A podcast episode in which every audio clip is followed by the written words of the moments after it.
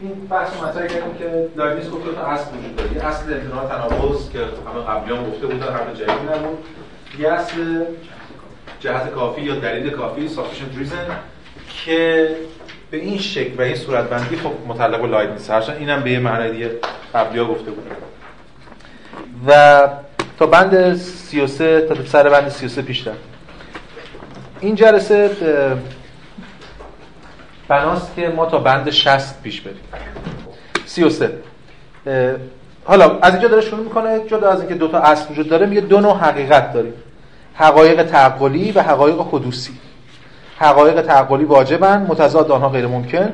حقایق حدوثی محتمل است متضاد آنها ممکن. پس ما دو نوع حقیقت داریم. شاید حتی بهتر از حقیقت بخوام بگیم دو نوع دو, دو نوع فکت دیگه یه جورایی. نوع امر صادق داریم یا هر چیزی هست. یه جور یه سری حقایقی که تعقلی هست و یکی هم که حدوثی هست. مسئله چیه؟ مسئله که اینها اون حقایقی هست که ما یکم با گفتمانی که یعنی با ترمینولوژی که بعدها باش سر کار خواهیم داشت. هم ترم بعد آخر ترم بعد که در مورد هیوم صحبت می‌کنیم و هم ترم بعدش که اول ترم بعد در مورد اول ترم بعدش که در مورد کانت صحبت می‌کنیم. اون گزارهای تحلیلی ترکیبی. میشه نشون داد الان داره به همون تحلیلی و ترکیبی اشاره می‌کنه. یعنی analytical synthetical ترکیبی یا تألیفی هم ترجمه می‌کنن. دوتاش هست ترجمه است. یعنی چی؟ تحلیلی ما میگیم که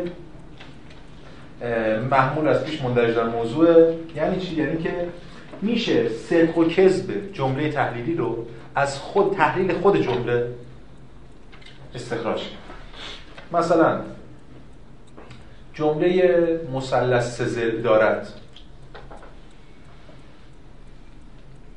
از خود مفهوم مفهوم مثلث سزلیش استخراج میشه.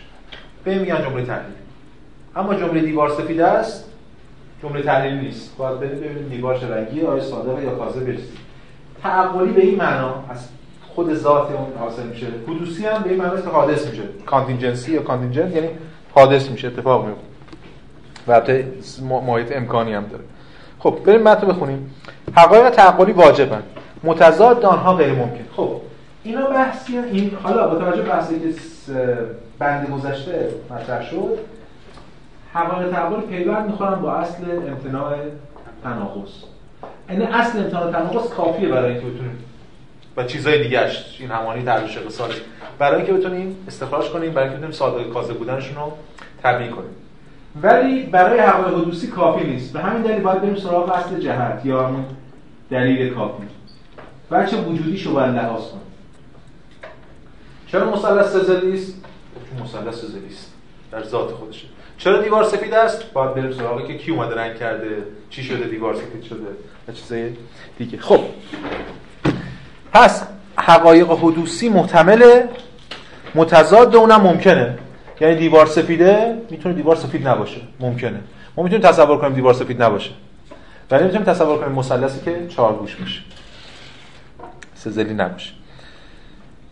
وقتی که حقیقتی واجب است دلیل آن را می‌توان به وسیله تحلیل یافت. یعنی با تجزیه آن به ایده ها و حقایق ساده تر تا رسیدن به مبادی بسیط. تمام شد. خب گام بعدی.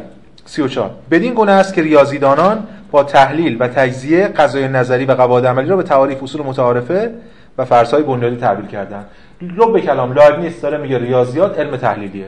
اینو خیلی دیگه گفتن. ریاضیات منطق هندسه علوم تحلیلی هن. خیلی ها گفتن خیلی هم رد می‌کنن. ما بعدا ترم بعد ترم بعدش می‌بینیم اول ترم. کانت میاد نشون میده که ریاضیات علم تحلیلی نیست. علم ترکیبی پیشینیه و اون ماجرایی که می‌خواد ازش در بیاره دو علاوه 5 مساوی در واقع آره هفت علاوه 5 مساوی 12 رو میاد نشون میده که این تحلیل نیست و از این حرفا. کار بهش نداره. فعلا تو گفتمانی که ما الان هستیم روشنه. ریاضیات تحلیلیه. یعنی دو علاوه دو مساوی 4 چهار از تحلیل دو و به علاوه و مساوی حاصل میشه. اوکی. پس ریاضیات هم تحلیلی 35 مثلا انجام ایده های بسیط وجود دارن که هیچ تعریفی از آنها نمی‌توان به دست داد. پس ایده های مرکب داریم ما. تصورات مرکب ایده های مرکب. اینا تجزیه میشن به ایده های بسیط که دیگه اون ایده های بسیط هیچ تعریفی ازشون نمیشه به دست داد. همچنین اصول متعارفه فرضهای بنیادی یا در یک کلام اصول اولیه وجود دارن که نمی‌توان آنها را اثبات کردن نیاز به اثبات دارن. پس هم مثل اسپینوزا هم رفت یه اصول متعارفه ای داریم که اینا اثبات نمیشن. نمیشه هم اثبات شن. چرا چون برای اثبات نیازمند چیز دیگه هم. اصل این همانی چی می‌خواد اثبات کنه الف الف دیگه. اینا چی هن؟ self-evident هن. بر خودشون متکیان. به همین دلیل میگه که اینها قضایای همسان هستند که خلاف آنها متضمن تناقض آشکار است. اینا رو میگه قضای همسان. حالا ترجمه همسان ترجمه خیلی خوبی نیست چون هم ببینید چیه؟ این identical proposition ه identical proposition ما ترجمه کنیم قضای این همان. یا فرانسه فرانسهش هست. énonciation identique یعنی همین قضایای در واقع آیدنتیکال ما ترجمهش ما به این همان. گزاره های این همان. قضایای این همان. همسان مشکلش چیه؟ همسان انگار شباهته. ما نمیگیم دو برابر دو شبیه چاره که. میگیم دو برابر دو چاره. این همونه. این همونه. اینا اگه یادتون باشه قبلا اصطلاحش استفاده کردن بعدا هیوم می‌خواد رو همه اینا با لودر رد شه به اینا میگه توتولوژی. این همانگویی اونم ترجمه می‌کنه. یعنی این همونه. چیزی. دو علاوه دو به 4 چیز جدیدی ما نگفته. دو علاوه دو هم 4 دیگه. ما جوری تعریف کردیم که اون بشه دیگه. دانشی به ما ندادن اون جهان خوش پس من یعنی ترجمه پیشنهادی ما این قضایای در واقع این همانه. بذارین آقای دبیش ترجمه کرده. من ترجمه کرده به منطوق. و آنها منطوق هایی هستند. عین هم منطوق ها منطوق قضیه گرفته. عین هم ترجمه کرده. که مخالف آنها شامل تناقض صحیحی هست. عین هم باز درست تره یعنی مشکل ما با ترجمه ایشون با اینکه خیلی جاش بلاس فنی دقیق تر از ترجمه رشیدیان همین ترماس دیگه. ترمایی که مال نسل‌های قبل و به حال نیازمند چیزای دیگه است. بله. دیگه پس خلاف اونها متضمن تناقضه. توتولوژی همین قضای در واقع همین این همان اینجوری ماجراشون 36 اما دلیل کافی در حقایق محتمل یا حقایق حدوثی یعنی در سلسله اشیاء موجود در سراسر عالم مخلوقات نیز باید یافته شود. در اینجا تجزیه آن دلیل کافی به دلیل جزئی خاص به علت تنوع عظیم اشیاء طبیعت و تقسیم اجسام تا بی‌نهایت می‌تواند تا نامتناهی ادامه بیابد ببینید ادامه میدم. بی نهایت اشکال و حرکات حال گذشته وجود دارند در... که در علت فاعلی نگارش کنونی من صحیحند و بی نهایت تمایلات و تعلقات کوچک کنونی و گذشته نفس من در ارتقایی نوشته من میگنجم خیلی چیزا دیگه. اینجا جمله گفته. گفته که دلیل کافی اون چیزای جزئی همون دلایلی که هستش همون سلسله علل. به علت تنوع عظیم اشیاء طبیعت و تقسیم اجسام تا بینهایت می‌تواند تا نامتناهی ادامه یابد. این لب کلام میشینه که آقا سلسله علل می‌تونه تا بی‌نهایت ادامه پیدا کنه. چرا؟ چون از هر چی می‌تونی بپرسی چرا؟ و از اون می‌تونی بپرسی چرا؟ و اون البته بنده بعد میاد میگه دامون نامتناهی نمیشه ادامه پیدا کنه. ولی خب میگه که به حال این منطق ماجراست که میگه تا نامتناهی می‌تونه ادامه بده چون بی‌نهایت اشکال و فلان وجود اما تمامی این تفصیل فقط امور حادث قبلی یا جزئی تری را در بر, در بر می‌گیرد که هر یک باز به تحلیل مشابهی که دلیل وجودیش را توضیح میده توضیح دهد نیاز دارد پس هر کدوم پشتیه رو در بر اونم باز دلیل می‌خواد. اونم یه دلیل می‌خواد. و بنابراین پیشرفتی از اون حاصل نمیشه پیشرفتی حاصل نمیشه یعنی چی؟ یعنی در نهایت شما هر چقدر بری عقب باز نمی‌تونه بگی دلیل چیه. چون باز یه چرایی پشتش هست. ته نداره.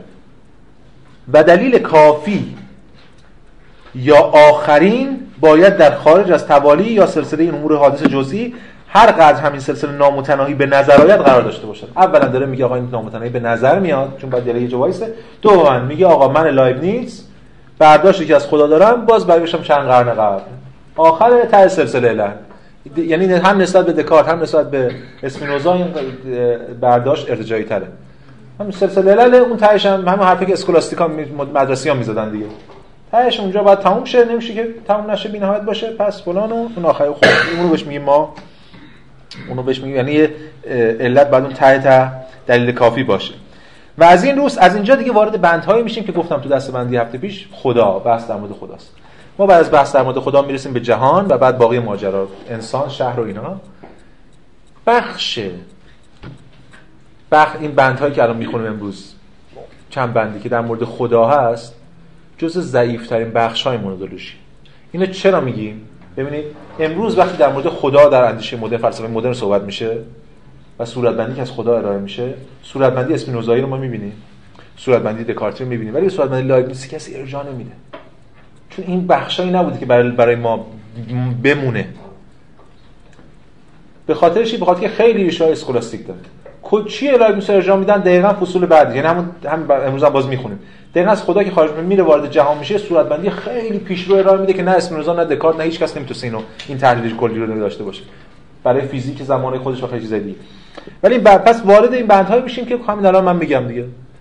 وقتی تو خیلی سرخورد سرخوردگی نشیم خیلی سنتی ترین شکل برداشت از خداوند. هرچند باز اینجا امکاناتی وجود داره که ما در موردش صحبت می‌کنیم. ولی به حال مفهوم خدا نزد نیست. همه اشاره کردن بهش که اون نتونست تبیین درستی. حالا به حال نسبت به بخشای دیگه کمتر امروز زنده است یا بها داده میشه بهش. 38 خدا. و از این روز که دلیل نهایی اشیا باید در جوهری واجب قرار داشته باشد که در آن تفصیل تغییرات می‌تواند فقط بالقوه چنان که گویی در منبعش وجود داشته باشد. و این جوهر واجب همان چیزی است که ما خدا مینامیم. پس تعریف خدا را کرده خدا چیه؟ جوهر واجبه دلیل نهایی همون علت نهایی جهت نهایی که در آن تفصیل تغییرات وجود داره. بحث تو فلسفه اسکولاستیک هم داشتیم تو فلسفه اسلامی هم داریم دیگه. خدا دو نوع علم داره به جهان. یه علم اجمالی علم تفصیلی. که بعد بحثم بود دیگه. مثلا ایاتون باشه چه می‌دونم ابن سینا که در لک تکفیر میشه اینه که میگه علم تفصیلی خدا به جهان قبل خلقت رو رد می‌کنه. میگه علم اجمالی داره بعد خلقت تفصیلی میشه از این بحث.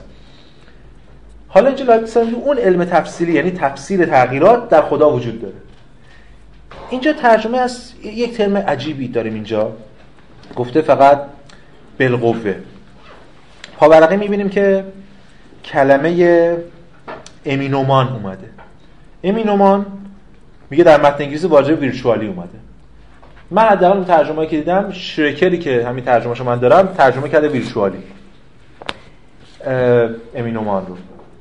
و امیننتلی اونا گفتن. آره. مونتگومری هم ترجمه کرده پتانسیالی که به ترجمه رشیدیان نزدیکتره. لتا و استیکلند گذاشتن امیننتلی. چیز دیگه هم شما دارید شما ترجمه کی لتا رو داشتید شما چی؟ آها جفتون لتا. خب امیننتلی گفت دو تا دو تا اصطلاح مطلقاً بی ربط یعنی متفاوت. پتانسیالی و حالا ویرچوالی هم باز ماجرا داره. اگه حالا در موقع اکچوال فرض کنیم اکچوال ویرچوال اکچوال اکچوال پتانسیال پتانسیالی یا به معنی بالقوه امیننتلی امیننت میشه قالب غلبه یافتن و امیننتلی به نحو قالب. اصلا بی ربط اینا. این هیچ ربطی به هم نداره. من خب به حال گفتم منم چند نفر پرسیدم داشتم فکر می‌کردم که چه معنی میشه. امینومان معنای بالقوهش خیلی معنای پرتیه. و اونایی که من صحبت کردم گفتم مثلا در فرانسه قبلا استفاده نمیشه از این معنا. یعنی معنای قالب درست‌تر و دقیق‌تر. هرچند نمیشه گفت ترجمه آقای رشید مطلقا غلطه. چون فقط رشیدیان نیست که مترجم انگلیسی هم چند نفرشون گذاشتن. ببینید چرا این اتفاق میفته یکم یکم تحلیل بخوایم بکنیم. به خاطر اینکه بعضی موقع فهم تلاش برای فهم و تبیین غلبه می‌کنه بر انتقال مطلب. ببین اگه ما اینو ترجمه کنیم که در آن تفصیل تغییرات می‌تواند به نحو عالی چنان که گویی در منبعش وجود دارد وجود دارد مثلا باشد. به نحو بالقوه خیلی روشنتره. تو سنت اسکولاستیک هم جا میشه. شاید به این دلیل بوده که اینا گذاشتن ویرچوالی یا پتانسیالی کلمه که امینومان یه روشنه که امیننتلی و غالب اونست ولی به حال ما با امیننتلی میریم. اینجوری ترجمه می‌کنیم. که این تغییرات نحو اعلاش نزد خداست. بالقوه الفعل نیست. اعلاش اونجاست ضعیفتراش لول های پایین ترش اینجاست. اینجوری مثلا میشه تحلیل کرد. اوکی ولی خب خیلی هم مهم نیست بحثش فقط من خواستم یه بحث ترمینولوژیک رو به ترجمه آقای یه ایرادی بگیرم حالا این نکته خب پس این تم خداست. همون چیزی که ما بهش خدا میگیم. این تعریف خدا یعنی چیزی ته سلسله که هر چی که بعدا اومده به نحو علا حالا به نحو قالب به نحو غالب و برتر دست نزد اون بوده. 39 باری این جوهر دلیل کافی برای تمامی این تفصیل است.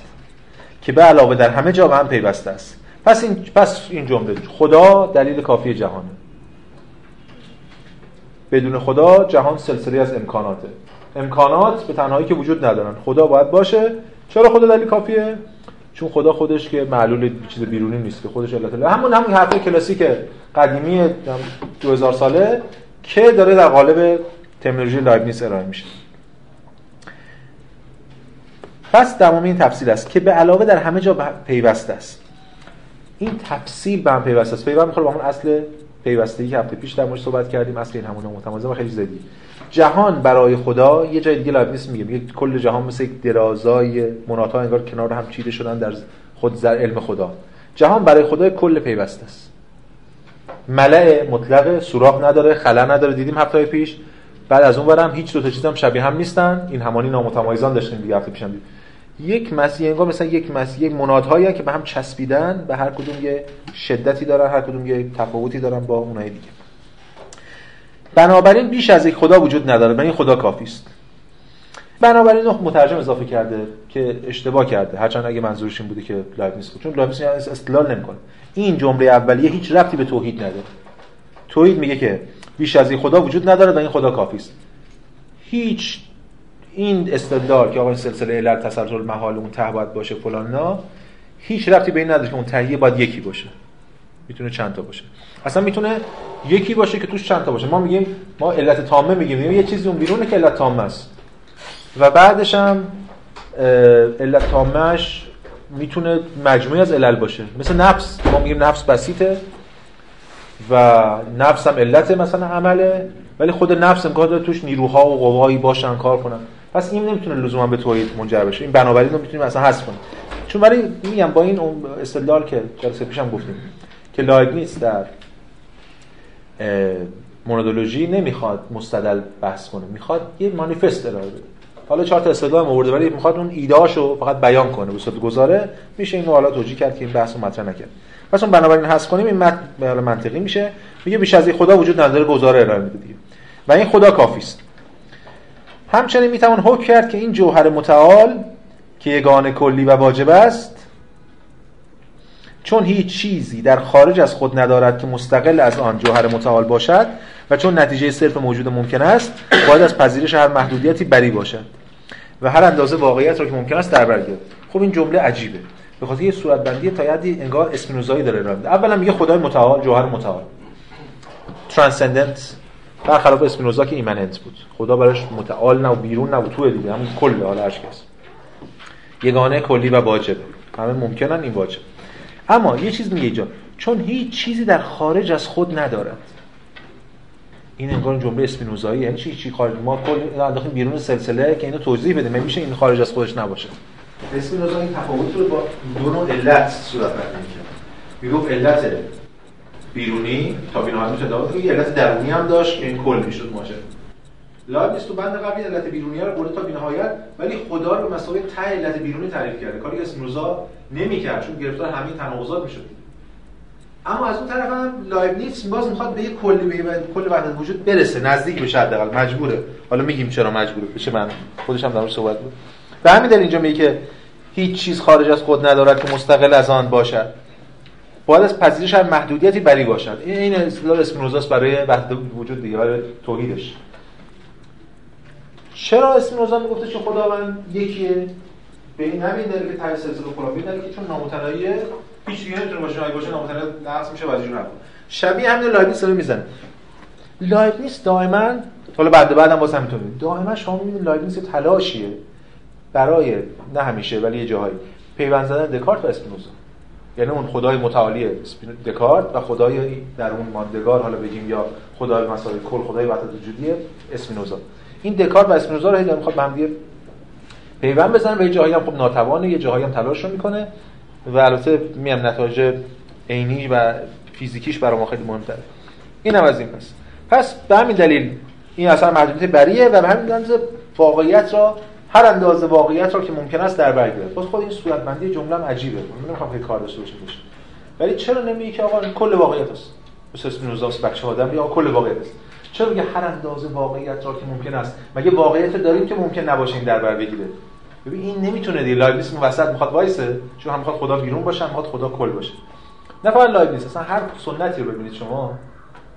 یه غیر از بخشی از متکلمین مثلا در تاریخ فلسفه مسیحی و اسلامی یعنی از بخش متکلمین باقی فیلسوفان و حتی بخش دیگه از متکلمین و عرفا همیشه این دوتا رو دارن در این تناقض هم دارن. یعنی طرف خدا کجاست؟ خدا اون بیرون این جای دعا باید بکنی نمی‌دونم. فلان از طرف دیگه هم همه جا حاضر. اصلا یعنی چی؟ همه جا حاضر بودن. این همزمان بودن. چون هر دوتای تبعاتی داره دیگه. این یک جانبه ای بخوایم یک جانبه بس بدیم. خب. از اینجا نتیجه می شود که خدا مطلقا کامل است. چرا مطلقا کامله؟ این جمله مطلقا کامل است. مال دکارت از دکارتی دیگه. ریشش از کجا آورده؟ از اون رو کرده اسپینوزایی. چرا مطلقا کامله؟ چون نامتناهیه. حالا در مورد کمال هم صحبت می‌کنم. کمال چیه؟ کمال چیزی نیست جز بزرگی واقعیت مثبت به معنای دقیق آن. پس از کنار گذاشتن حدود یا محدودیت ها در اشیایی که واجد آنها هستند. و در آنجا که هیچ محدودیتی وجود ندارد یعنی در خدا کمال مطلقا است. پس کمال یعنی بزرگی واقعیت مثبت. بزرگی واقعیت مثبت؟ بزرگی برای درستی هست میمونن. بزرگی واقعیت رو بگیم شاید ایجابی. کمال یعنی این شبیه بحث اسپینوزا از حیث واقعیتش از حیث شدت حالا اسپینوزایی داره میگیم دیگه. اون شدت واقعیت بزرگ بودن. به صورت ایجابی یعنی تاثیر گذاشتن. این میشه کمال. این چیزی که میشه بشه گفت کمال وجودی مثلا برای لایبنیتس. خب. پس در خدا این کمال مطلقا نامتنه و نیز نتیجه می شود که مخلوقات کمالات خود را مرهون تأثیر خداوندند. اما نقصهایشان ناشی از طبیعت خاص خودشان است. من این جمله رو می‌خوام تلاش کنم که بفهممش یعنی معنا دارش کنم. رتوریک می‌فهمم خیلی. یعنی یه جور لفاظی پشتش داره یه جور تلویحی پشتش داره.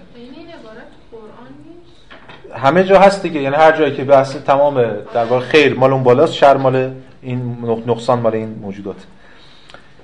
که نمی‌تواند بدون محدودیت باشد. زیرا در همین است که آنها از خدا متمایزند. این نقص ذاتی مخلوقات در لختی طبیعی اجسام متجلی می‌شود. ببینید مسئله اینه که اولا در لایل میس ما الان صحبت می‌کنیم بعدا توی یکی دو بندم میشه اشاره می‌کنیم. ولی در جلسه آخر هم باز قرار به اون برسیم. در لایل نیست ما شر وجودی نداریم. اینو تا اون بذاریم. یه شر دیگه ای داریم حالا بهش میگه شر اخلاقی. بس داریم در مورد انواع شر داریم چند مورد شر. شر وجودی به این معنی که یه چیزی شره نداریم در نیست با منطقش هم نمی‌خونه. پس اینو می‌ذاریم مد نظر قرار بدیم اینو کمی تلویحی می‌فهمیم. شر طبیعی هم نداره دیگه. آره حالا بعد بهش برسیم. آره تقسیم بندیاش می‌کنیم. آره جهان بدن جهان ممکنه طبیعت هم خیلی مطلق. فقط یه شر اخلاقی داریم که میگیم به چه معنی. و نیز نتیجه می شود که مخلوقات کمالات خود را مرهون تاثیر خدا اما نقصانشان ناشی از طبیعت خاص خودشون خب آقا این داره خودش همین الان میگه. آقا این طبیعت خاصش از کجا آورده؟ خدا بهش داده. این مسئله اینه دیگه. مسئله سیاسی خیلی. قدرت مسئولیت باید بده. اگه جای قدرت داد که مسئولیت نداد جایی که ما باید نقد بکنه چه حاکم باشه چه در الهیات باشه هر چیزی. قدرت مسئولیت داره. قدرت مطلق خلق به خدا داده میشه مسئولیت شر به خدا داده نمیشه. نقصانش میاد گردن موجودات. حالا ولی من این رتوریک چرا می‌فهمم؟ به این دلیل که نقصانهایشان ناشی از طبیعت خاص خودشان است که نمی‌تونه بدون محدودیت باشه. به خاطر اینا چون ببین فراموش نکنید پشت تای ذهنمون. لابیس متکلم نیست لابیس به شر وجودی اعتقاد نداره. میگه آقا اینا نقصان هم دارن به خاطر محدودیتشونه. حالا تو پرانتز بخوام درست محدودیتشون خدا بهشون داده. ولی به حال فرق دارن اون محدودیت نداره. اینا دارن. به این معنا بتونیم بفهمیم. کمی سعی کنیم که در واقع بتونیم معنادار کنیم این جمله رو. 43 به علاوه حقیقت این است که نه تنها منشأ همه هستی ها بلکه همچنین منشأ همه ذات های واقعیت یافته یا منشأ هر آنچه درون ممکنات واقعی است در خدا قرار دارد. پس منشأ همه چیز در خداست. من نمی‌تونه این آدم به شر قائل باشه دیگه شر وجودی. اینا به خیر مطلق و به خداوند نسبت. بله؟ بله اونم یه تحلیل دیگه اونم یه تحلیل میشه کرد. ببینید اینا اثبات می‌کنن. خیر بودن خدا از هم باز میگن خیر بودن خدا رو به واسطه کمال اثبات می‌کنن. همون مثل دکارت. لایبنیس و دکارت این هم اسپینوزا جداست. اینا میگن چی؟ میگن خدا مگه نمیگه نامتناهی مطلق؟ پس کمال مطلق کمال مطلق پس غیر مطلق. چون اگه شر باشه نقصه. بزرگترین نقد به این چیه؟ اینه که آقا میشه شر مطلق داشت. میشه شر کامل مطلق داشت. اون چیزی که در واقع مارکی دو سال بحثشو می‌کنه شر مطلق کامل اسپینوزا ولی این کارو نمی‌کنه. اسپینوزا اصلا خیر و شر رو از اول می‌زنه. هر جام که کلمه خیر و شر استخاره خیر اسم بحث عشق و نفرت بحث نیروه. بحثش همینه که هسته. حالا همینه که هست اسمش می‌خوایم بزنه خیر مطلق یا شر مطلق. اسپینوزا از این جهت یه در واقع یه سطح دیگه سطح دیگه از نقدا در مبراست. ولی به هر حال تا اونجا که بحث ما مربوطه منشأ هر آنچه است پس در خدا. زیرا فهم خداوند قلمرو و حقایق ابدی یا ایده هایی است که این حقایق به آنها وابستن. اونم هم همون حرف تکراری اسکولاستیکا انگار داره افلاطون انگار داره نو افلاطون در قرون وسطا هم صحبت علم خداوند چیه؟ ایده هاست قلمرو و حقایق ابدی هم ایده هاست دیگه. این حقایق اونها وابستن. و بدون آن هیچ چیز واقعی در ممکنات وجود نمی داشت و نه فقط هیچ چیز موجود بلکه حتی هیچ چیز ممکن. این دیگه خیلی رادیکالش کرده. چند بند جلوترش هم میگه. نه تنها هیچ چیز موجود بلکه حتی هر چیز ممکن هم نیشش تو ایده خداونده. نمی‌تونه از دل این شر در بیاد تو این جهان دیگه. خب زیرا اگر واقعیتی در زوات یا ممکنات یا در حقایق ابدی موجود باشد این واقعیت مسلما باید مبتنی بر چیزی موجود بالفعل باشد. و در نتیجه مبتنی بر مبتنی باشد بر هستی واجب الوجود. این برهان وجوب امکانه دیگه. اگه هر چیزی بخواد موجود باشه در ممکنات یه دلیل صرف ممکن بودن یک موجود باعث نمیشه این وجود داشته باشه چون اصلا امکان تناقض کافی نیست برای ما. ما اصلا جهت می‌خوایم جهتش هم که خداونده باید اون حتما باشه. یه چیزی باید باشه که فعلیت ببخشه به کل ماجرا. و اون چیه؟ اون خودش باید چیزی باشه که ذاتش بالفعل باشه. هستی واجب الوجود یا ترجمه واجب الوجود ترجمه خیلی خوبیه. برای necessary being. که همون واجب الوجود میشه یا فرانسویش هم میشه lettre nécessaire. یعنی همون همون تلفظ دیگه. یعنی یه هستی که نسسریه میشه ترجمهش کرد به هستی ضروری یا وجود ضروری. خب. که در آن ذات در بردارنده هست در بردارنده هستی است. ذات در بردارنده هستی است یعنی چی؟ یعنی تمام ما ممکنات ذاتمون در بردارنده هستی نیست. این حرف حرف قدیمیه دیگه حرفی که 2000 سال زده می‌شد قبلش. ما نیازمند یه چیزی هستیم چون ذات ما فی نفسه در ساعت امکانه. یه چیزی باید بیاد ما رو موجود کنه. ولی این موجودی که ذاتش در بردارنده هستی است. یعنی چی؟ یا در آن ممکن بودن برای فعلیت داشتن کفایت می‌کنند. همین روشن. بسیار خوب. 45 از این رو فقط خداوند یا واجب الوجود از امتیاز برخوردار است که ممکن بودنش موجود بودنش را ایجاب کنه بله گفتیم. و چون هیچ چیز نمی‌تواند ممکن بودن چیزی را که واجد هیچ گونه محدودیت هیچ گونه نفی و در نتیجه هیچ گونه تناقضی نیست مانع شود همین به تنهایی برای علم پیشینی یا لمی به خدا کافی است. ما این را همچنین به وسیله واقعیت حقایق ابدی اثبات کردیم. اما این مطلب رو که قبل به طور پسین نیز به اثبات رساندیم زیرا موجودات محتمل وجود دارند موجوداتی که در که دلیل نهایی کافی آنها فقط در واجب وجود که دلیل وجودش رو در خودش دارد نهفته است. این داره حالا یه طرح کلی از برهان اثبات وجود خدا میمونه برهان اثبات وجود خدا. دو نوع برهان داریم. بله. یه نوع برهان داریم برهانی که متعارفه. ما بهش میگیم برهان علمی. حالا بهتره بهش بگیم پسینی فعلا. علمی با پسینی که فرق داره پرانتز بهش میگیم برهان پسینی. که شبیه به برهان علمیه در اون برای نسبت وجود که از اصل اسلامی نومده پستریوری یه برهان دیگه هم داریم برهان پیشینی. که شبیه برهان لنی این پیشینی فقط همون چیز دیگه مال آنسلم دیگه همه اینا تحت تاثیر اون همه اینا قرائت های مختلفی از اونن ولی وقتی ما میگیم لمی به فلسفه اسلام پیوندش می‌زنیم بعضی میگن که اصلا این برام قبل آنسلم داشتیم کاری بشن بله براهینی که داریم براهین اثبات وجود خدا. حالا این چی میگه؟ میگه اول از همه این برهانی که من الان گفتم برهان لمی رو می‌خوام بگم. دیدیم عقلگراها دکارت هم همینطور اسپینوزا هم همینطور لابینس هم همینطور. اینا برهانه برای اثبات وجود خدا برهان اصلشون برهان لمیه پیشینیه برهان پسینی چیه؟ همون برهانی که میگه قبلش نشون داده. همین از اینجا جمله آخر شروع کنیم. موجودات محتمل وجود دارن. موجودی که پس احتیاج دارن به دلیل نهایی برهان در واقع انی یا پسینی اینه. میگه آقا ما موجود داریم. پس وقتی که موجود داریم این موجود احتیاج داره به یه چیزی اونم احتیاج داره به یه چیزی. حالا این سلسله رو همین الان بستیم بی نهایت هم باشه. یه چیزی این بیرون باید باشه که میشه علت. یعنی از موجود ما شروع می‌کنیم می‌رسیم به علت العلل که حالا خدا باشه یا هر چیز این میشه برهان چرا این هم برهان شبیهش هم وجود وجود امکانه دیگه؟ چون اینا همه ممکنن. وقتی که اینا از ممکنی در میان که یه بلفل باشه به اینا فعلیت ببخشه. اینا بی نهایت هم باشن تا وقتی که یه بلفل نباشه اینا صرفا در حالت ممکنه چه مشکل پیش میاد اینی که ما هم این چیزی وجود داره پس وجود نداره. باید اون باشه تا همین وجود داشته باشه. این برهان. پس اینی که الان گفته اما برهان پیشینیش چیه؟ برهان پیشینیش هم یه جور برهان وجودی ولی یه برهان خاص اینجا ارائه کرده. حیاتون باشه اسپینوزا در کتاب در قضیه 11 کتاب اول اخلاق سه تا برهان برای وجود خدا می‌گفت. این برهان دوم از اون سه تا برهانه. چیه برهان؟ برهان این است چون خدا مطلقا نامتناهیه. اولا اول قبل از اون هر چیزی برای وجود داشتن باید دلیل داشته باشه. همونجور برای عدم هم باید دلیل داشته باشه. پس ممکن دیگه ممکن است وجود عدم بی تفاوته. پس همونش که عدمش حجم وجودش نیازمند دلیله عدمش هم نیازمند دلیل. اما خدا موجود مطلقا نامتناهی و فلان و فلان نامحدود. پس چیزی نیست که بتونه سلبی نفی کنه وجودش بس خدا وجود داره. به صورت سلبی اثبات کرده. اینجا برهان پیشینی که ارائه داده برهان لمی که ارائه داده از این جنسه. همینو گفته دیگه. گفته که اینو اثبات کردیم که هیچ گونه نفی نمی‌تونه باعث بشه که وجود خدا یعنی نفی کنه وجود خدا رو. علم پیشینی رو اثبات کرد. خب اینم از برهان اثبات وجود خداش. گفتیم یکم فرق داره با لمی و انی دیگه. حالا ما توی بحثایی که ترم گذشته داشتیم مفصل بحث کردیم در مورد که این برهان پیشینی از کجا اومده؟ از آنسر اومده؟ برهان وجودی بوده؟ و ما اشکال مختلف برهان وجودی رو داریم.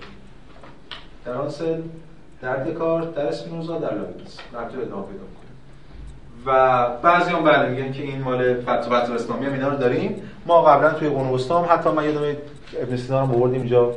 درسته؟ خوندیم. کتاب اشاره تنبیه در چهارشون در واقع فصل آخرش خوندیم. اونجا ابن میگه چون که همه اینا قائلن دیگه. که این برهان پسینی برهان ضعیف‌تری همیشه. چرا ضعیف‌تره؟ به دو دلیل. یک از معلول به علت حرکت می‌کنه نه از علت به معلول. این خودش ضعف. دوما این که نمی‌تونه خدا رو قبل از خلقت اثبات کنه. حتما نیازمند موجودات برای اثبات وجود خدا. در حالی این برهان پیشینی حالا یا با فاصله علمی از خود تعریف خدا به اثباتش می‌رسه. به همین دلیل احتیاج نداره به خلقت یا موجوداتی هشت خود علت می‌رسه. چون که اون موقع یادتون باشه گفتیم به سینا آیه اینا میورد که این برای در واقع کافیه برای اینکه بر خودش شهادت بده. چطور؟ خدا که بر همه چیز شاهده خودش کافی نیست که به خودش شهادت بده. انه علی کل شیء شهید و و کفا بالله شهیدا و از این چیزا که خوندیم تونته خب پس این از براهینش. میریم 46 با این همه هرگز نباید مثل برخی کسان تصور کرد که چون حقایق ابدی به خداوند وابستند دل بخواه و وابسته به اراده اویند چون که به نظر می‌رسد دکار دارد پواره پنداشتن. خب اینم باز یه گام میم یه پا تو دکارت یه پا تو اسپینوزا. این بچهش الان کاملا اسپینوزاییه. میگه آقا حقایق ابدی همون بدیهیات ایده های فطری الف مساوی الف. اصل امتحان تناقض اینا چیزایی نیست خدا به اراده خودش اونا رو تصدیق کرده باشه. در ذات علمشن بدیهی به خاطر که در ذات علمشن چون بعضی از متکلمین هستن میگن حتی این همانی هم خدا اراده کرده. من میشه خدا می‌تونه تناقض اراده کنه. خب اینو من می‌فهمم. پس خدا اینجا این مثل اسپینوزا است. اسپینوزا میگفتش که خدا اراده نمی‌کنه به من. اما ادامش یعنی تو وجوه حقایق محتمل دکارتیه. میگه این هم فقط درباره حقایق محتمل صادق است که بر اصل شایندگی و انتخاب احسن متکیان در حالی که حقایق واجب منحصرا به فهم او وابستند و موضوع درونی آن را تشکیل میدن. پس این معتقد حقایق محتمل یعنی آقا اینکه این کتاب اینجاست اینکه معنا اینجا ممکنات اینا رو اراده خداونده. خداوند خواسته. چجور خواسته؟ بعدا باز توضیح میده. تو هم امروز هم می‌خونیم. در متن. ولی فعلا تو هم یه جمله. گفته بر اساس اصل شایندگی. همون بگیم شایستگی شاید ترجمه بهتر بشه. بر اساس انتخاب احسن. این احسن رو the best رو انتخاب کرده. یه سری option داره. option از کجا آورده؟ از امکاناتش ایده های خودش تصورات هر چقدر؟ بی نهایت از بین این اینا امکانها بهترین رو انتخاب کرد. در مورد حقایق محتمل. پس به تکیه داره به اراده خداوند. اسپینوزا اصلا اینو قبول نمی‌کرد. که خداوند اراده داشته باشه. اسپینوزا اسپینوزا خداوند به این معنا آزاد بود که فقط چیزی از بیرون مجبورش نمی‌کرد. خودش ذات مجبورش می‌کرد مجبور اجباری این ولی حقایق بدیهی و ولی فقط اسپینوزایی یعنی به اون معنا به ذات خدا پیوند میده. در حالی که حقایق واجب منحصر به فهم او وابستن موضوع درونی آن رو تشکیل میدن. 47 بدین گونه فقط خداوند واحد اولیه یا جوهر بسیط آغازین است. که تمام منادهای مخلوق یا مشتق محصول آنند. و به دیگر سخن لحظه به لحظه بر اثر تابش های مدام مولوهیت که به واسطه ظرفیت مخلوق که محدود بودن ذاتی آن است محدود می شوند متولد می شوند پس خداوند اون اولیه تو اون مجموعه که دیدیم تمام منادهای مخلوق تمام منادهای مخلوق یا مشتق محصول اونن محصول خدا یعنی خدا اونو خلق کرده اون معنی که دیدیم. به دیگر سخن لحظه به لحظه بر اثر تابش های مدام مولوهیت متولد میشن اینو دائما. و پس تنها یه چیز قدیمه که علت العلل و اون خداست. در خداوند قدرت وجود دارد. اینجا سه تا خصلت رو به خداوند نسبت میده. قدرت علم و اراده. خدا قدرت داره علم داره و اراده. قدرت خدا چیه؟ منبع همه چیز است خب نیروی اعمال در واقع خلق کردن وجود بخشیدن. سپس علم که حاوی جزئیات ایده هاست. این قدرت که خب اعمال نیروی یا وجود بخشیه این حاوی ایده ها. این که علم علم خداوند حاوی ایده هاست یه چیز 2000 ساله است دیگه. لوگوس و همین تو قرون وسطا خوندیم از این حرفا که این ایده ها اونجاست. یه نگاه نوافلاطونی آمیخته با چیزای مسیحیه. و سرانجام اراده که تغییرات یا تولیدات را مطابق اصل احسن صورت میده این اراده رو پیوند می‌زنه به خود همون خیر ایده خیر یعنی یافتن بهترین اصل احسن این همون بست گود رو انتخاب نمی‌کنه خداوند همونجور هم بست رو انتخاب کنه بهترین. پس این ستا این یعنی قدرت علم و اراده رو خدا داره و علم داره ایده ها رو داره. ببین روشن دیگه داستان حداقل روشن علم ایده ها رو داره. در ساعت امکان در ساعت آپشن در ساعت انتخابات گزینه ها بر اساس اصل اصلا بهترین انتخاب می‌کنه. ارادش انتخاب می‌کنه. پس علم داره. اراده انتخاب می‌کنه قدرت اعمال می‌کنه وجود میبخشه. با همه این آشویتس مثلا آشویتس چرا؟ نه می‌تونه خیر این بستگی به تعریف ما از خیر داره دیگه. نه نه اصلا این که اصلا شر نداره دیگه آشویتس اینو برای شر نیست. به حال کسانی که روی کرده وحدت وجود خیرگرایانه دارن در نهایت همه اینا رو خیر می‌دونن. بله، آره. آره. حالا آشویتس رو چرا شما مثلا خود شیطان رو. بله. شیطان رو خیلی ها مجرای تحقق خیر می‌بینن. مج... مسیب عینک شما داره دیگه به ماجرا. بفهم اینجا ایده ها چی تعریف میشه؟ مثل دکارت و اسپینوزا تصور؟ بله بله تصور هم شد یعنی خدا داره یه سری تصوره؟ بله یه سری ایده داره دیگه. مثل مثل ایده های مثل ایده های افلاتونیه دیگه افلاتون خب ایده رو اون موقع ما مثبت ترجمه یعنی چیزی که اون بالا بود می‌دیدن. ولی زمان دکارت دیگه این تعریف عوض شد دیگه. شد تصور. بله تا وقتی که ایده به خدا منتسب میشه همون به مثال نزدیکتره یعنی همون ایده است. بله بله. این از اون جایی که باید برگردیم عقب پشت دکارت وایس. بله بله. وقتی ایده رو به انسان نسبت میده اون وقته که خب برحال میشه تصور مدرن میشه. حالا و متناظر با این صفات الهی است که در منادهای مخلوق فاعل یا شالوده شالوده یعنی قوه ادراک و قوه اشتیاق وجود دارد. متناظر با خود این صفات الهی که ما دیدیم قدرت و اراده و علم تو خود منادها و حالا شما بخواید فرض کنید تو تجمعی از منادها مثل انسان‌های چیز یه چیزایی وجود داره. مثلا قوه ادراک وجود داره. قوه ادراک چیه؟ متناظر با علم الهی. قوه اشتیاق وجود داره. اون چیه؟ ناشی از قدرت الهی یا اراده الهی هر چیزی هست ببینید اینجا آقای رشیدیان سابجکت یا سوژه رو اینجا نوشته سوژه.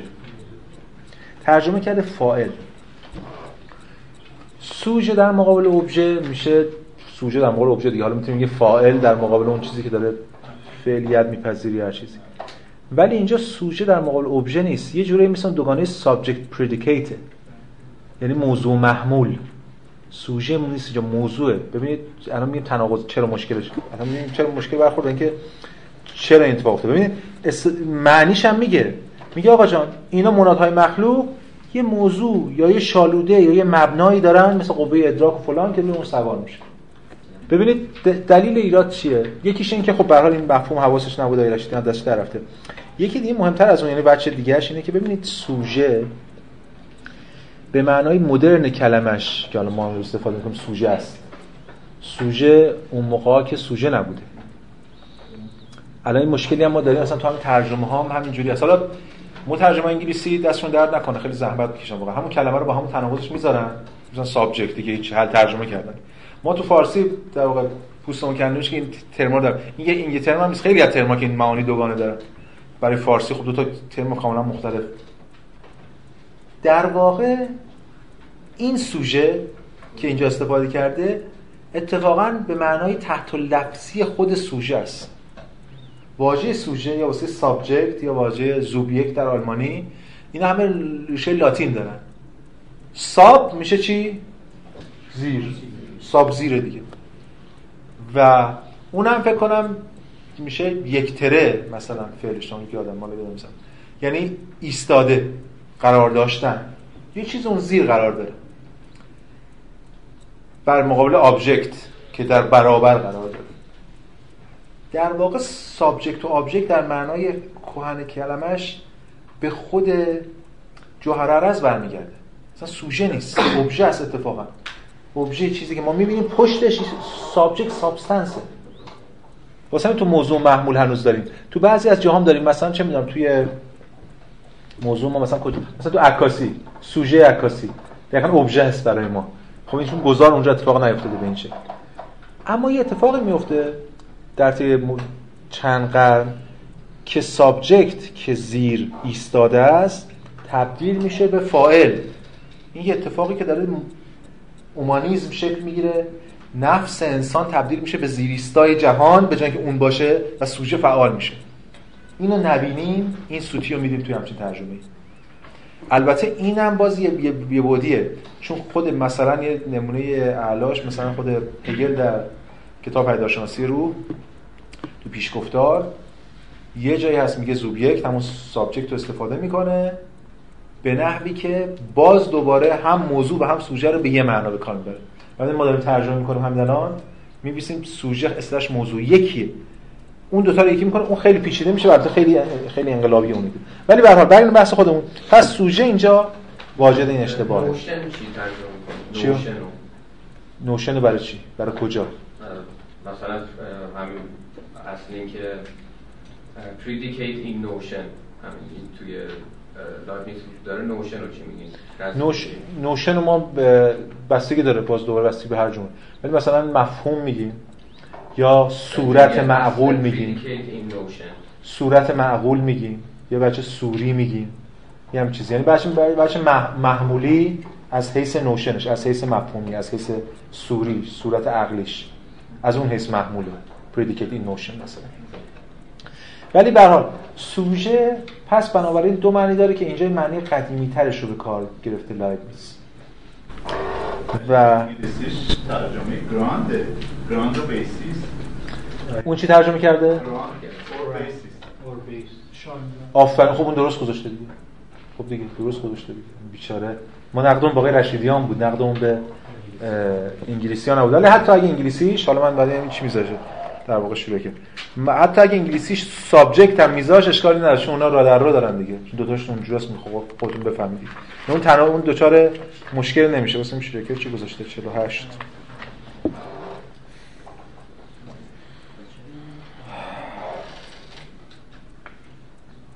subject or basis این subject گذاشته دیگه. همون مسیر. آره. ولی به حال این آقای رشیدیان احتمالاً میاد از ترجمه شرکر احتمالاً اقتباس که ترمینولوژیش نشون میده از به اون ارجاع داره میده. چون اینجا سوژه و subject ولی خب برگردیم بحث خودمون فقط خواستیم یه نکته ترمینولوژی اشاره کنیم و یه ایرادی که تو این ترجمه وجود داره ایراد فاحشه رو گوشزد بکنیم. خب ادامه میدیم. و در اما در خداوند این صفات مطلقا نامتناهی یا کاملا؟ در حالی که در مرادهای مخلوق یا انتلخی ها فقط ماننده هایی هستند متناسب با درجه کمالی که در منادها وجود دارد. بعد اونجا در مورد در مورد صحبت می‌کنه که انتلخی ها ترجمه لاتینشون چیه به بحثای دیگه که ما کارش نداریم.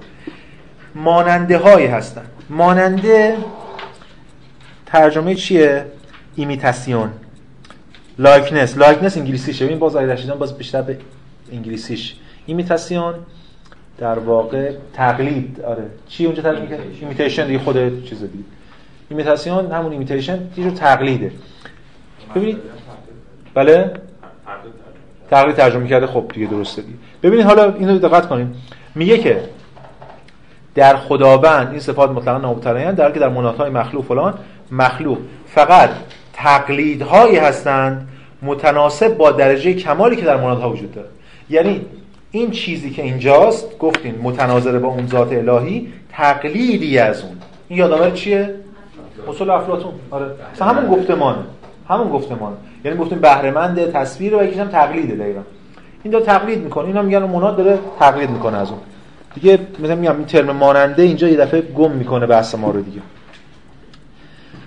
خب چرا نو گفته می شود که مخلوقات تا آن حد که تا آن حد که از کمال برخوردارند در محیط بیرونی عمل می کنند و اثر می گذارند